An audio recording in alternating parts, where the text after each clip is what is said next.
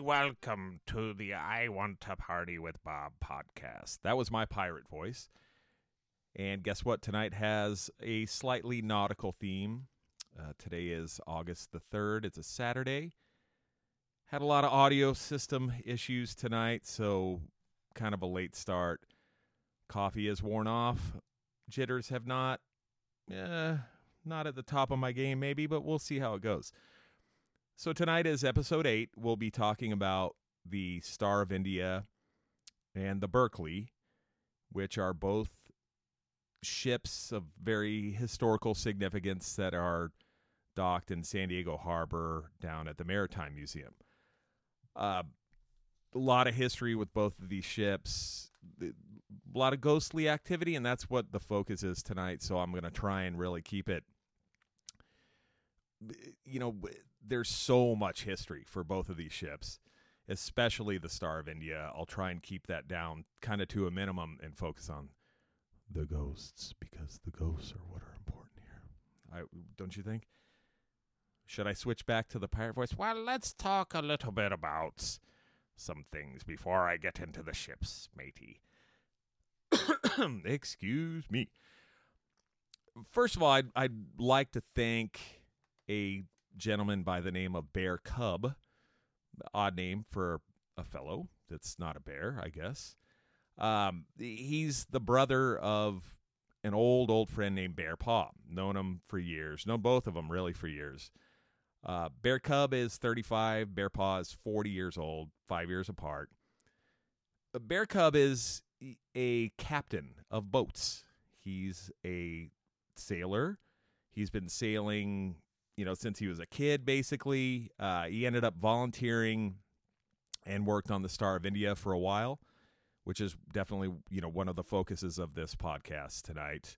Uh, he eventually ended up getting his captain's license, more or less. You know, uh, my nautical expertise is up to par, I think, to for this podcast, but you know, for a true um, nautical experience, you might want to go with somebody like uh, Captain Bligh or something. I don't fuck. I don't know. Whatever. It's cool. I think we're good with what I've got for this one. So here we go. Um, Bear Cubs captain of a tall has has I should say has captained tall ships, which it's a large what they call traditionally rigged sailing vessel, like a schooner, a brigantine, or a bark. Um, think like a pirate ship. You know, think like something with a bunch of sails and ropes and a guy up in the crow's nest going land ho. You know, uh, you know, a guy with a blindfold walking the plank, sharks circling below, that kind of shit. It's uh, yeah, think pirate ship. That's I mean that's kind of the best way I can put it in layman's terms, really.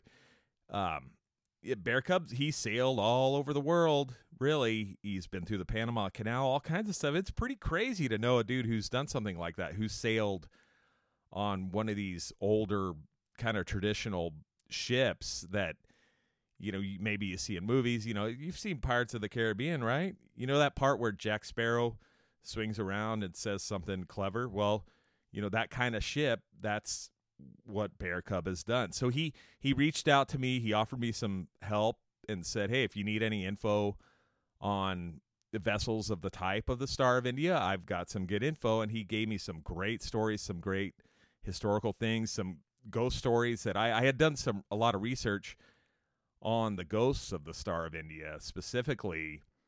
Uh, and he threw a couple at me that were not that I couldn't find anywhere else. So that was really cool of him to do. So again, big thank you to Bear Cub for helping me out with that. That was seriously awesome.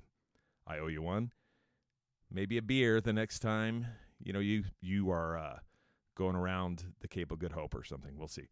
Um, also, in this podcast, I'm going to do something a little different. I've got a promo that's going to run about three quarters of the way through the podcast for another podcast called Freak Nation which is a pretty cool podcast. I'll get more on that later, so that'll be coming up. And also at the very end of the podcast, I think this is something I might start to do kind of here and there is throw a song by a band that I really love at the very end, regardless. You know, if I'm doing an interview with some bands or something like that, I'll be putting a song from them at the beginning, at the end, that kind of thing, like I've done in the past on the last couple of interviews. In this case, when I'm doing something like this, is going to be primarily a, a paranormal focus type of thing. Eh, I'm still going to throw a song I like because this is my podcast and I do what I want. So get that through your head, and we'll both be cool with that.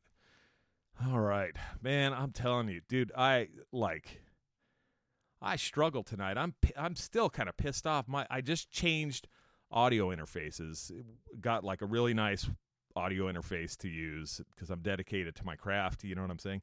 And it, this thing, man, it fucked up my whole game here. I had to redo everything. I started recording, my computer crashed, everything went to shit, and here we are. I'm happy now, so let's talk a little bit about ghosts. First, let's talk a little bit about the Star of India. Um, the Star of India is docked, like I said earlier, in San Diego Harbor at the Maritime Museum. Uh, that's located in the Embarcadero area, right off of Harbor Drive, kind of just a little bit west of downtown, a little northwest of downtown, I should say. That museum is super, super rad. There's a, a ton of ships and sail, you know, ocean going vessels, I should say. Star of India is kind of the main attraction. Yeah, the that's kind of what pulls people in. Got a lot of info on it that's pretty cool. So, uh, the Berkeley Ferry is another ship that's supposedly haunted there with some ghostly and paranormal activity. Um, it huge like maritime history exhibits on the Berkeley. That's where the gift shop for the whole kind of museum organization is. That's where they hold all their meetings and you know, etc. Uh, the other vessels that are there, there's a replica of an old ship called the HMS Surprise It was actually used in a movie. I think it was Master and Commander with Russell Crowe. Never seen it. Uh, I think that was when Russell Crowe was kind of entering his like gnarly crazy face. Like, didn't he punch somebody or something like that for looking at his wife? Or I don't know. Like, I always, whenever I see that dude, I'm kind of like, uh, like a Aussie man accent in my head. You know, like, how you know, ah, look at that Sheila, bam. Anyways, that that's something there. Totally unrelated to what the subject at hand is, but however, hang, hang on, hang on, just a. Gotta wet my whistle. I, straight from coffee to Asahi tonight. Um, in my frustration, I think I deserve to come down a little bit. You know, my frustration over my my audio issues earlier. It, I'm new at this game, man. So bear with me. Uh, the hey, God, I didn't even take my pause. I just keep talking like an idiot. You know, I think that's the coffee that's fucking kicking me in the nuts here. Like it's not helping matters much now. So I, I got I have to I'm trying to figure out how to pace between the two and it's like it's it's tricky. That's there's a balancing act there that I'm not very good at yet. But I'm getting there. So yeah, here we go. Uh there's also a Soviet submarine at the Maritime Museum and a submarine called the USS Dolphin, which is a American submarine, United States of America that is. You know and uh, there's a pretty they're both kind of both those subs just a little side note both those subs were built around the same time and there are striking differences between the two like the the sub from the United States Navy that's there is like for a submarine it's pretty cool I mean it's pretty comfortable looking the Soviet ones kind of like you know, we put you on tube, the fuck you, maybe die in ocean. I don't know. I don't care. Go kill something. You know, it's like, what the fuck, man? They threw these guys in with a couple boxes of rice and said, fuck, go blow some shit up. You know, hopefully they're American capitalist pigs. I don't know. The American sub, on the other hand, is pretty, very, like, much more technologically advanced, I should say. Did I struggle with that word a little bit? Technologically. Okay, good. Um, just making sure I'm still, you know, in prime form to continue on here, and it appears I am. Uh, so you got your subs, you got a replica of the Medea, or no replica, dude. Okay, the Medea, it's actually an old yacht from 1904. Rich people sailed on yachts, you know, and still fuck them to this day. Uh, there's a replica of the San Salvador, which is the ship that Cabrillo or Cabrillo, depending on who you talk to, say he's Portuguese or he's Spanish. I don't know. They I don't care. That's totally unrelated to what I'm talking about. So moving on. Uh Cabrillo, suppo- you know, he's the guy who discovered San Diego and California and by discovered means, you know, brought their plague of bullshit religion and smallpox and all those nasty, horrible things that literally pretty much killed like 90% of the people that already lived here and had already been doing pretty good for, you know, thousands and thousands of years. So, yeah, it's, it's just like St. Patrick liberating Ireland from the pagans. You know, the pagans had been doing pretty fucking good till that asshole brought his bullshit over there. So, next St. Patrick's Day, just re- remember that. Um, you know, oh, oh, the he's the hero of Ireland. Yeah, you know what he did? He brought fucking, you know, bonfires where they burned people in to Ireland and to the rest of the world. And that's what all those assholes did. So fuck a lot of that. there are a few more boats there.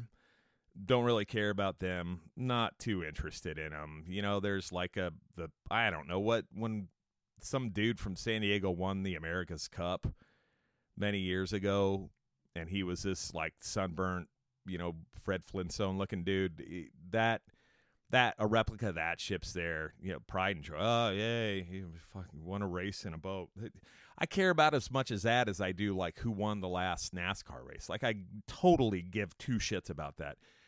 There's not a lot of history there. It's like, oh, you know, look, it's you know, it's another some other rich asshole in a boat, you know, pretending to be like Magellan, you know, discovering the world and shit. No, no, no. It, eh, I don't care about them. So there we are. That's that. The Maritime Museum, as much as I just kind of went on off on a tangent about it, is really seriously super super cool. Uh, we have memberships there for the whole family, me, my wife, and my son. It's a great time to go and just kind of check things out. They you can ride on a pilot boat. Um, that's like kind of a replica of a Vietnam era boat that they use to, you know, again blow shit up in another country. Hey, go go USA. There's, Need a beer, dude. That's like it's like the more I talk about what these boats are used for, like the more depressing it gets. You know, it's kind of like, oh, that yeah, that's a beautiful, beautiful boat, isn't it? That, yes, it is. It's very nice. What did they use that for? Well, they you know, they fired cannons at natives off of um, New Zealand. You know, the Maori that lived over here for thousands of years. They they got mad because you know they fuck looked at them cross-eyed, and so they killed all of them using this boat. Oh, oh, good. Okay, well, that's a happy fucking thing. No wonder there are ghosts all over the goddamn thing. Because people, they're still pissed off when they're dead. I would be too. I mean, I would haunt the shit out of anybody or anything that killed me for a stupid reason, right? You know, if some like MAGA hat wearing moron ends up taking me out at some point, you know, you bet your ass I'm going to be haunting the back of his piece of shit pickup truck. You know that, right? Like I'll be lurking around his gun rack, and every time I hear him say some racial slur bullshit, I will do my damnedest to just ghostily slap the shit out of his head. I guarantee you that. Moving on to the Star of India. kind of the whole reason we're here, besides my constant um, tirades, I guess I am in like a slightly bad mood tonight, aren't I? Well, you would be too if you were me at this point. The Star of India, the history of the boat. It was originally ship, boat, ship, same thing. Uh, it was originally called the Euterpe, which was named after the Greek muse of music and poetry. It was built on the Isle of Man in the year of 1863. Now, the Isle of Man is located between, it's an island between Ireland and England. Um, the first voyages the ship took were to India, and they were trading mostly for uh, jute, which was, you know, kind of a substitute for cotton at that time, you know, the United States of America was in the midst of a civil war. So Britain couldn't get any cotton from America. So they had to use this jute plant or substitute, whatever it is. I didn't research it too much. Not relevant to what we're talking about here. So the uh, the Euterpe, that's what it did. It would sail to India, pick up this jute stuff, sail back. The ship was kind of unique for its time. There weren't a lot of ships of its type. It's an iron hulled ship, iron hull, H U L L. It's actually you look at it from afar and it looks like it's a wooden hulled ship. It's the hull is made out of iron. You know, the decks are all wood, the cabins, a lot there's a lot of wood on the ship. You know, the masts are wood, um, the helm is wood, everything else is wood, but the actual hull of the ship, it's iron, much stronger than wood. You know, I don't know how it does in water. I again, you know, I didn't do a ton of research into what um, the actual functioning of the ship and all that because it's not that's not super interesting to me. It, it fair it is a tiny bit, but not that much. Um, the, the when you get inside of the ship and you start looking at it, you see all the giant rivets that they use to hold the thing together. It's pretty gnarly. It's really cool. Uh, so the rest of the time that they were hauling around not the rest of the time i'm sorry that's something i should probably edit out but i'm like too lazy to actually edit the podcast in a fine way. I believe in being myself and i do i like myself and i like the things that i have to say. I hear myself talking in my head constantly so this is just kind of an extension of that. Uh, the ship did get off to a rough start. There was a mutiny um, you know all the guys that led the mutiny eventually got arrested and got jailed. Probably back in those days, they hung them, I'm sure, because people were so cool back then, you know. Uh, the ship got damaged by storms. There was a captain who died during in the middle of a voyage, and they buried him at sea. So it had a pretty rocky start to its life. In 1871, the Euterpe was sold to another company who still continued, you know, trading back and forth, carrying goods from India back to to Great Britain. Um, that only lasted a year before it got sold again, and now the next phase of its life began, uh, where it began hauling passengers from Great Britain, England, specifically to New Zealand and Australia. They'd haul freight and they'd haul people. They'd haul emigrants from England to New Zealand and this is where an interesting ghost story later on comes in and it's the the the emigrant phase of it is a pretty interesting part of its history that I, you know, I'll say it again, I'm beating the hell out of this subject by saying this like I'm not going to get too much into the history, but if you ever do get a chance to go to the boat to check it just to see what it's all about, I would go. It's really really cool. You can see uh, stories from the emigrants that were on the boats and how they lived while they were on the ship, where they lived. You can see all that. It's super cool. So it did that for 25 years. It hauled passengers and freight back and forth from New Zealand, from England to New Zealand, I should say. The ship was sold again in 1897 and sold again in 1899. It was finally sold in 1901 to a company called the Alaska Packers Association that company was based in San Francisco. And this is where another phase of the, the ship's life begins. They refit the ship, they changed, you know, the the sails, the mast, the yada yada, the things. Have you ever seen the movie Throw Mama from the Train? Fantastic movie, by the way. At the very beginning of the movie, Billy Crystal is teaching a creative writing class, right? And I think you see like Danny DeVito sitting in there. He's taking the class. And there's a lady standing up and she's telling she's reading a story she had written which yeah, you know, like I said, it's a creative writing class and she stands up and it's it's supposedly taking place on a submarine and she says something blah blah blah. Raise the thing, Dave. And what she's trying to say is like raise the periscope. So I did do my research a little bit on this because I didn't want to get too much into, you know, that fucking that thing um, that holds the sails. You know, I, I got some of my shit together on this one, but I, my whole point with that is just saying I didn't. Wa- I wanted to be more specific than the lady at the beginning of Throw Mama from the Train. Highly recommended movie. Pretty pretty great. If you've seen Goonies, it's you know the evil mom in Goonies is the mama that gets thrown from the train, or they try to. I j- I just spoiled the whole movie. Cool. The uh, so the ship was changed. The things uh, they began taking coal up to Alaska and fishermen, and they'd come back from Alaska with canned salmon. So that was their next. The next phase was more or less not a fishing boat, but they would transport fishermen and goods up to Alaska and then bring canned salmon for sales back in, you know, like the continental United States. Or not continental, really. Alaska is part of the continental United States. It's just you have to go through that goddamn communist Canada to get to Alaska. And fuck, on your way up, you might get free health care. Holy shit, what a horrible concept that is, isn't it? Yeah.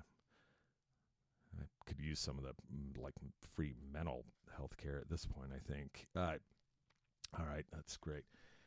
Uh, while it was doing the Alaska run, they the company that owned it changed the name of the ship to the Star of India from the Euterpe, and that was in the year 1906. It, they named it the Star of India just based on its the very beginning of its history when it was being used to go travel to India and back and yada yada. So by 1923, the Star of India as a ship became basically obsolete. It tr- only traveled under sail power, wind power. It didn't have any engines of any sort or anything like that.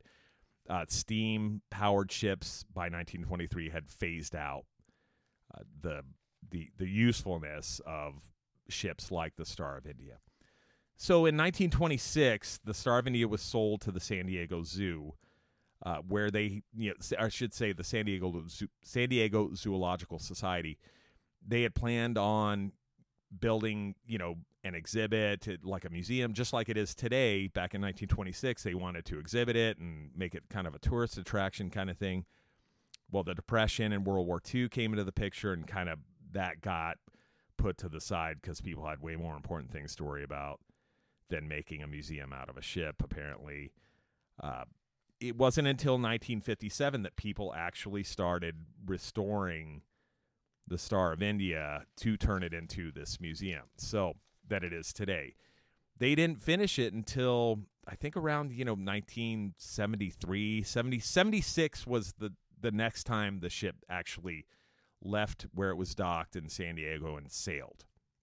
So that was kind of the beginning of a new, the new and kind of you know final era for the Star of India, um, 1976. And uh, interesting fact, actually, the the Star of India is the oldest ship in the world that still sails.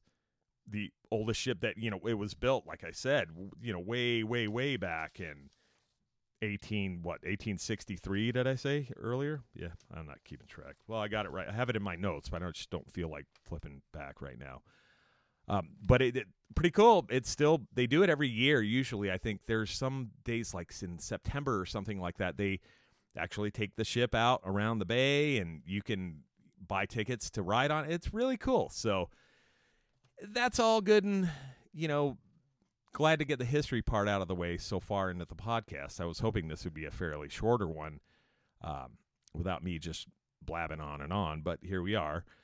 Uh, let's get to what's most interesting to me, at least, and hopefully to you if you're listening to this in in the the uh, idea that you're going to hear a little bit about the ghosts on the ship. So there's some pretty cool ghost stories about this ship that I've I've read about. I ex- actually think, you know, in my mind, I at least I believe I did experience some things that could be said to be maybe paranormal. Uh, definitely a little on the weird side for sure. So let's let's get to that now. Uh, it during the years that the ship was sailing back and forth to, to New Zealand, a gentleman, I shouldn't even say gentleman, it was a kid. He was supposedly around 15 years old, named John Campbell, stowed away on the boat. Well, he got caught. He was on board the ship. He'd sneak around, you know, grab some food, whatever they ate back then. Like they ate biscuits. They called them biscuits, and it was like this hard bread. It's not like a biscuit like you think of, like, oh, I'm to get me some biscuits and gravy. No, no, no. It's not like that. It's more like eating like a stale stack of Ritz crackers or something.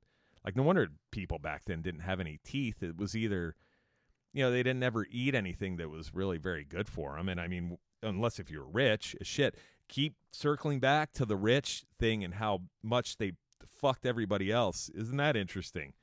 You know, isn't that interesting? I think it's very interesting.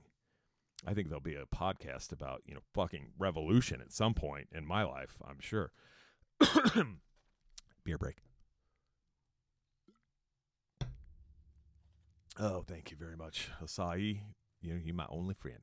So, uh, John Campbell was a stowaway, got caught. So what they did with stowaways, you know, don't believe the shit where they'd make him walk the plank or anything like that. I'm sure they, yeah, they might have whipped him. They were brutal in those days. Like you should read some history of like eh, what they did to people for punishment on ships, like in the especially the Royal Navy. Now this was not a the Star of India or the Euterpe at that time was not a Royal Navy ship by any means, but you know, if you did so, they're like, "Oh, you didn't you didn't mop that deck good enough." Well, they do a thing called flogging you around the fleet.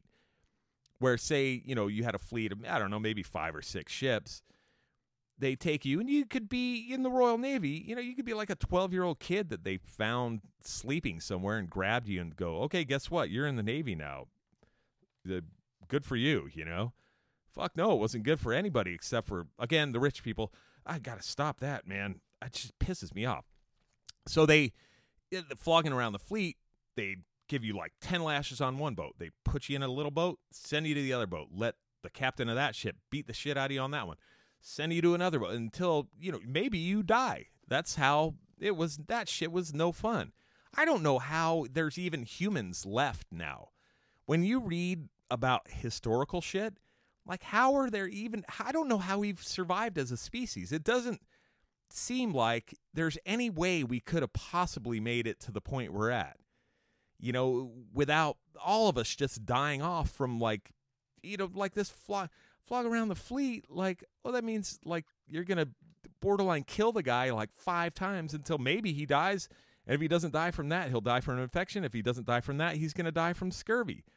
So you might as well just jump off and let the sharks eat you. Some fuck it. Like, why am I? Why would you even bother? I don't know. That uh, says a lot for the determination of humans. You know, let's get back to the ghost part before this podcast turns into like a four hour me being just a total pissed off idiot. So, John Campbell, they made him part of the crew, they put him to work. Well, he was up in the rigging on the mizzenmast, which is the mast at the very rear of the ship, or what they call the stern in nautical terms. Uh, he was about 100 feet up, and apparently, you know, he was waving to another crew member, and he had actually enjoyed working. He now he didn't have to hide anymore. He got his rations, you know, so he was a happy camper. Um, he was up about 100 feet in the mizzen mast and apparently, he used one hand to wave at another crew member and he fell. You know, rough seas, whatever, a wind, a gust, who knows? It was da- pretty dangerous to be on a ship in those days, like I've, I've kind of been saying. Um, both his legs got crushed, got pretty mangled. He died three days later.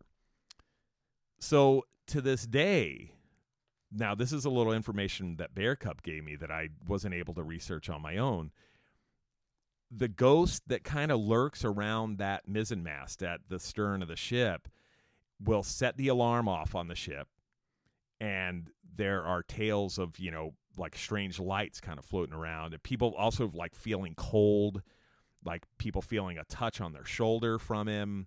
So they you know the thought is well this john campbell guy is kind of lurking around where he died and saying hi to the tourists in the uh, you know the flip-flops and socks that just got in from germany. Um,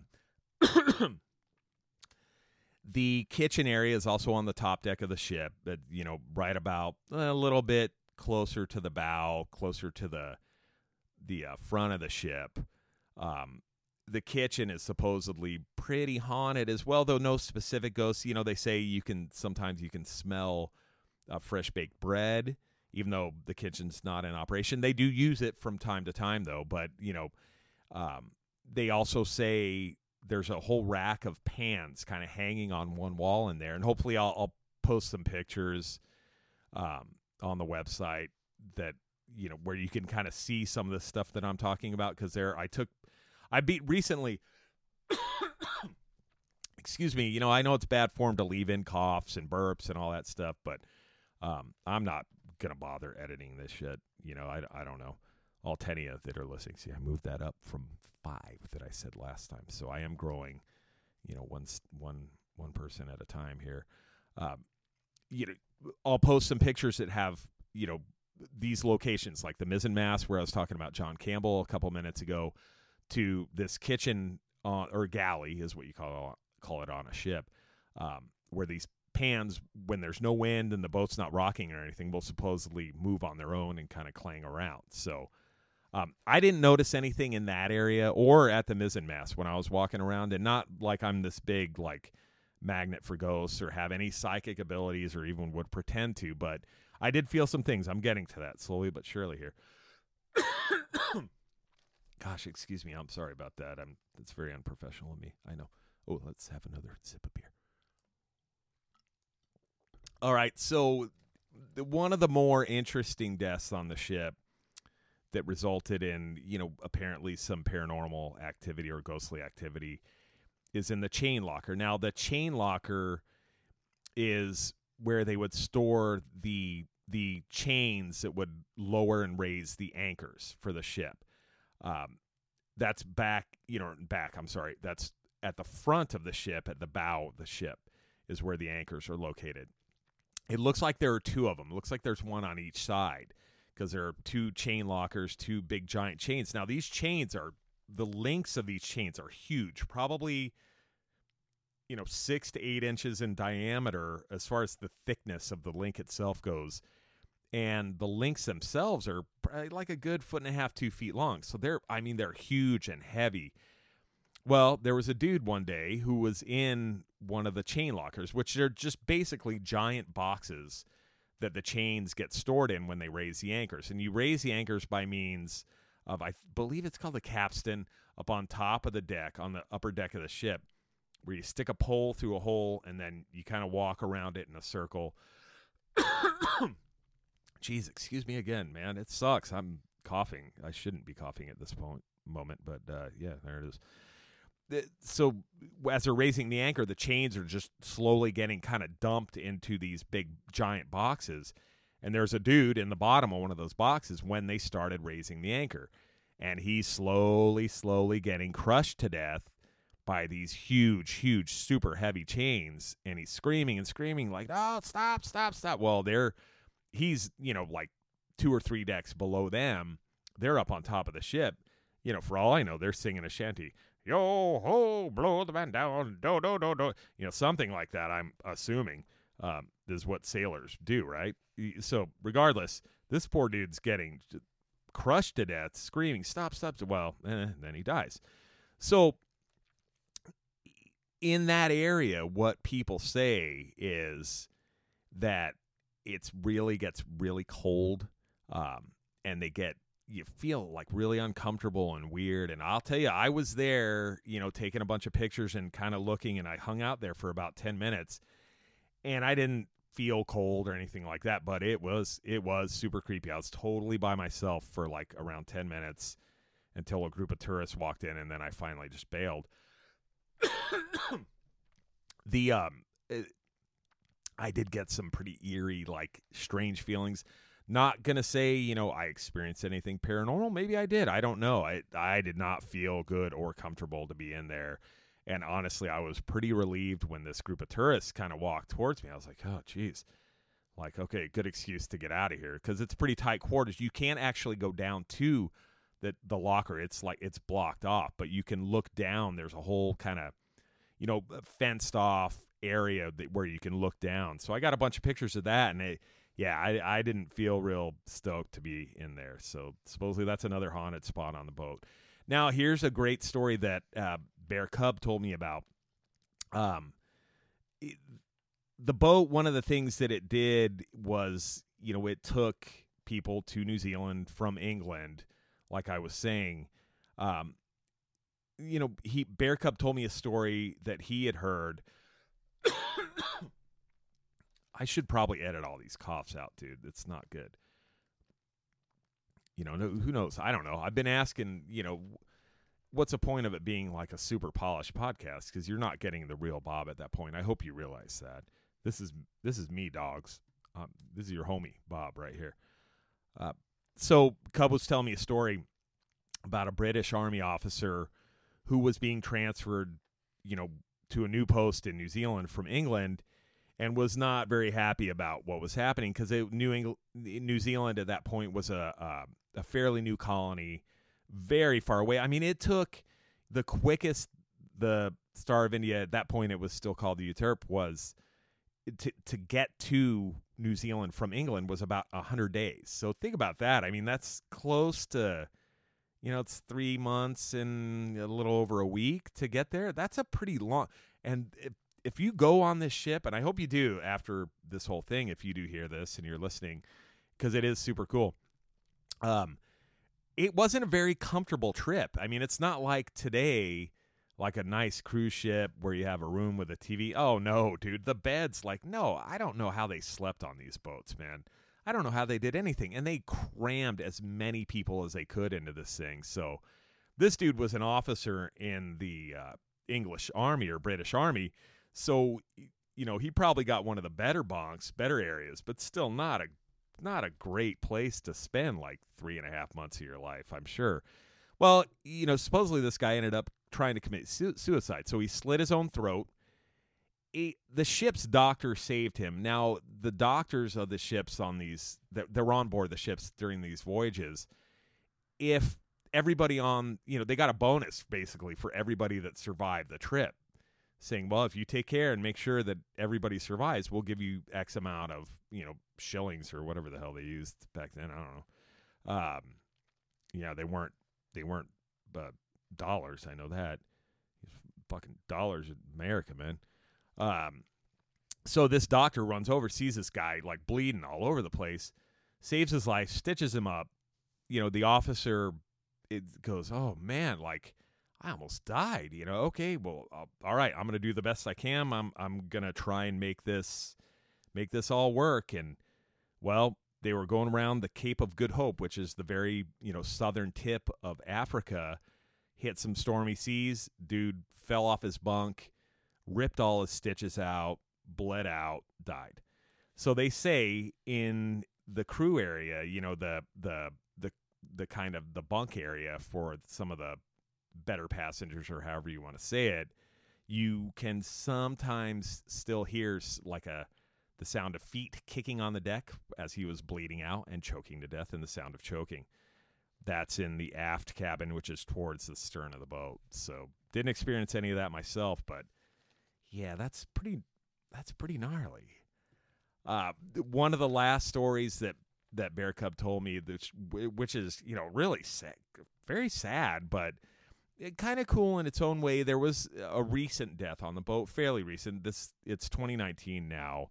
Um, one of the volunteers that works on the ship died in 2010. He was actually up in the rigging, working, and he had a heart attack and fell into the bay. Now, what they say is he was dead before he even hit the water. So he didn't die from hitting the water or anything like that. And it, I guess, you know, what I'm saying is why it's kind of a good thing or whatever is, you know, the guy died doing what he what he loved and a lot of those the volunteers on the ship are old re- older retired people that are doing it for fun and you know busy just to have a good time kind of so good for him in a in a sense he died doing what he loved well supposedly he's one of those that joined the cacophony of uh, ghostly voices on the boat. My gosh, man. I am coughing a lot tonight. And I'm sorry to focus on that, but there it was. So that's probably the newest ghost on board of the ship. Let me tell you what I did experience when I was on the ship, and it was it was pretty weird. Um, I've been on the ship in the last week twice. Uh, we went, you know, last weekend, more or less like a fun and also kind of a research trip. Uh, I was I was walking around towards the stern of the ship on the deck just below the upper deck or the main deck or whatever, and I was kind of by myself. My son was kind of checking out some other stuff. My wife was further back, and I was just kind of walking around looking at stuff, and I felt really, really uneasy, like, oh, like kind of queasy, you know? And I go, well, the ship does move. Now, it does kind of bounce around a tiny bit. It is on water. I mean, it's very securely fastened to where it's docked, but um, it's on water, so it does move. And it wasn't from that. I just did not feel right, man. I felt weird, you know? And so I, I'm kind of like looking around, like, oh, why do I feel so weird all of a sudden? And I heard a door latch and unlatch, like a chink, chink, chink. And I look around, and there's I'm in an area where only the staff can go, kind of as far as there's probably two or three doors right there, and nobody's around. There's literally nobody else right, you know, within like probably 20 feet of me. And I stood there for a few minutes and waited to see if somebody was going to come out, like if there was somebody, a staff member in one of the cabins that the doors had access to or something, and nobody came out. Walked away still feeling very uneasy. And as I did, you know, again, didn't see anybody come out. So that I I'm pretty sure that was something paranormal that I saw, man. And that's a trip. It, I was not super stoked about it. I felt pretty weird. So there you have it. That was my experience. And also, like I was saying in the uh, the storage area for the chains where that one sailor died that got crushed by the chains. I did not feel stoked to be there either. It was not like like oh this is a weird place. Like I didn't feel like I should have been there. And like I said, I was happy to see some people come up that made me oh god yeah there are other humans here. Okay good. All right, so that's my story for the Star of India. So now let's move on. I'm gonna do something a tiny bit different on this podcast. I'm gonna do a promo for another podcast here about three quarters of the way through. Now, this podcast is called the Freak Nation Podcast. Um, they are self described as the queer paratravel podcast you didn't know you needed. I did listen to their podcast and it was pretty entertaining. They went on, um, you know, kind of a, um, a, a tour, let's say, of some ghost towns and abandoned towns in the southern part of Texas, I think southwest Texas. And it was really cool. I enjoyed the listen. They there's three of them. There's two ladies and one gentleman and they talk back and forth. Uh, they really do their research. They do a ton of research. You can tell it shows very factual. Um, you know, they do touch on, like I said, the main focus is kind of paranormal travel. They talk a lot about you know possible hauntings and things like that and different cool things to do in these areas that they're discussing so it's worth a listen well here's their promo so i'm going to take a little break for a minute run their promo and we'll be back in just a couple of you know seconds did you know it's believed Giles Corey, the man who was pressed to death during the Salem witch trials, cursed Salem and all of its future sheriffs? Or that the highest concentration of UFO sightings have occurred in southern Colorado, which is also home to a UFO watchtower? Or that the oldest and possibly haunted gay bar in America is Cafe Lafitte in Exile in New Orleans? If this interests you and you want to hear more, then you should check out our podcast Freak Nation, where we explore the fringe of society one city at a time. It's the queer paratravel podcast you didn't know you needed. All right, we're back. I'm back, I should say. So let's move on to the last stop in our visit here to the Maritime Museum of San Diego and the haunted ships of said Maritime Museum. Uh, the next ship is the Berkeley. It's a steam powered ferry it was built in 1898. Uh, they operated the ship for 60 years, and it would go from San Francisco to the East Bay. It is kind of most known for you know what it did during the earthquake of 1906 earthquake and fires that basically leveled San Francisco. It was hauling people out of San Francisco to the East Bay, um, kind of a rescue operation. It you know, like I said, they used it for six years. That's a long time. It didn't haul autos or cars, just cargo and people, and that's it. It came to the San Diego Maritime Museum in 1973. You know, there's not a lot of information out there on the actual like paranormal or ghostly activity on the ship. What people say, you know, the reports are people don't like to be on the ship by themselves, like a uh, somebody who works for the museum uh, being by themselves, walking around feeling uncomfortable. Um, they said they've heard voices, seen shadows, heard doors slamming. You know, objects will move around like they have an area kind of in the um, the second from the top deck. I don't know what it's called exactly. You know, like I said, never was in the Navy or a boat guy too much. Boat, ship, vessel, whatever. Um, they have a bunch of displays with pamphlets and stuff like those things would get kind of moved around like they somebody would put one out in one spot and then come back the next day and it would be someplace completely different or the next morning you know not when any people are around so there's something going on who knows where these ghosts came from possibly maybe you know I, I couldn't find any information doing any all the research that i typically do i couldn't find any information on where uh, you know, were there deaths on the ship? Like, did anybody fall off or what happened? I think my guess would be that people that were being evacuated from San Francisco to the East Bay, they, there were deaths from that. Possibly, I don't know. I'll tell you what I did run into um, at the very bottom of the ship is the boiler that would actually produce the steam that would power the ship. And it's a huge area, huge steam boilers, like a giant furnace it was super creepy, super uh, gnarly creepy. I will definitely post pictures on the page, on the podcast page itself, of a couple of those areas because, man, it was gnarly. I filmed some stuff and didn't really see anything weird, but I mean, the whole time I was down in the boiler, I did not feel very comfortable. Now, I was pretty much by myself. I went there, you know, last night, which would have been Friday night August 2nd. And I, I didn't, like I said, I didn't see any weird lights or anything like just kind of a vague, uneasy feeling. Now, what a lot of these, you know, haunted ghost shows like Ghost Hunters and Ghost Adventures, and Ghost Adventures, by the way, you know, you know who I'm talking about, those beefcake guys that go around saying, we're going to go find some ghosts. Ghost Hunters is a far superior show. Those guys seem actually pretty cool. Um, they've seen some weird stuff. Apparently, though, there's been they've faked some stuff. I've heard maybe. You know, I'm I'm trying to be honest here and say, just you know, this these are feelings. Like I said on the Star of India, I heard something that I would believe to be possibly paranormal activity. You know, I don't know for sure. Maybe there was somebody hiding back there who I don't know. You know, but it I didn't see anybody around. So there you go. The on the Berkeley, I just felt weird, and I felt like there was somebody behind me or something like kind of following me around and that's another thing that people say. Now i did go into the ship kind of uh, with a little bit of an expectation like oh i'm totally gonna like dude it's haunted. There's like not that many people around here. Oh god you know like with a certain amount of like anxiety and fear i would say but i i honestly it I did not feel right, not my normal self. And I know what I feel like when I get anxiety because I do from time to time.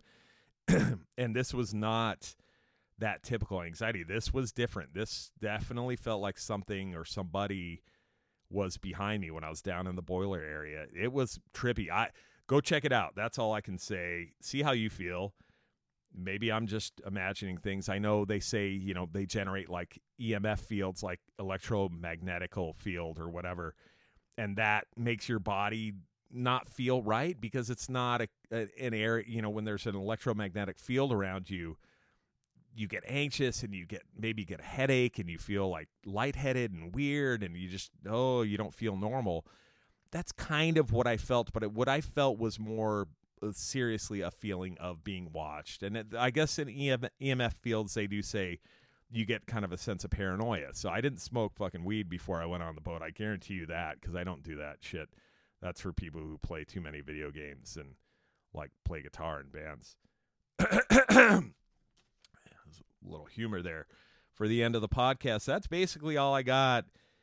You know, I I again, like I say of most of the places that I go to, that's me stacking papers, my notes, all five pages of them for this one. Jesus Christ, I'm almost at an hour.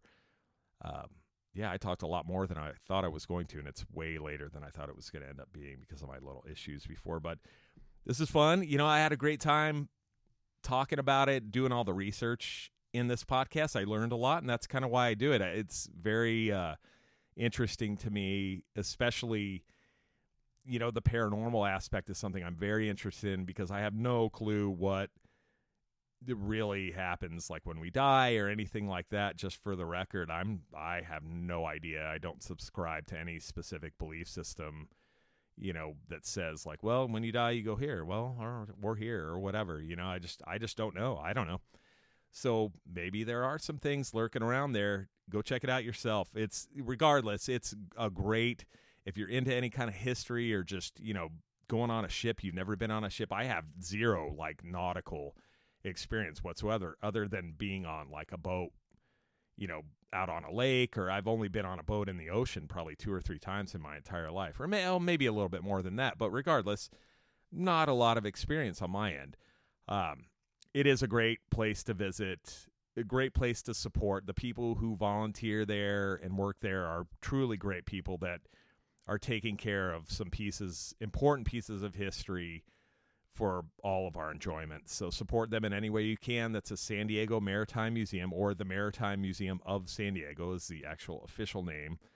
Amazing place. Can't recommend it enough.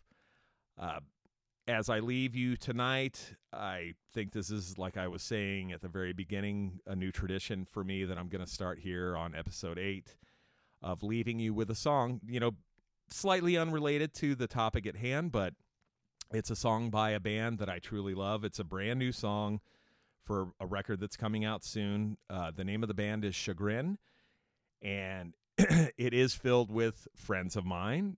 In fact, the one of the guys in the band is the bass player in Tillwheel, the band that I'm in, and he's an awesome dude. They're all awesome dudes. They are all fantastic musicians. Great, great band. Uh, name of the band is Chagrin once again, and the title of the song is Belgian Lace. I'm going to leave you with that. Have a great night. Thank you so much for listening. As always, I appreciate it. And whenever you want to party with Bob, I'll be here to party with you. New tagline. I like that. All right. Thank you and good night. While you prep another cold embrace on a northwest winter's eve, all that warm wind Santa Ana swimming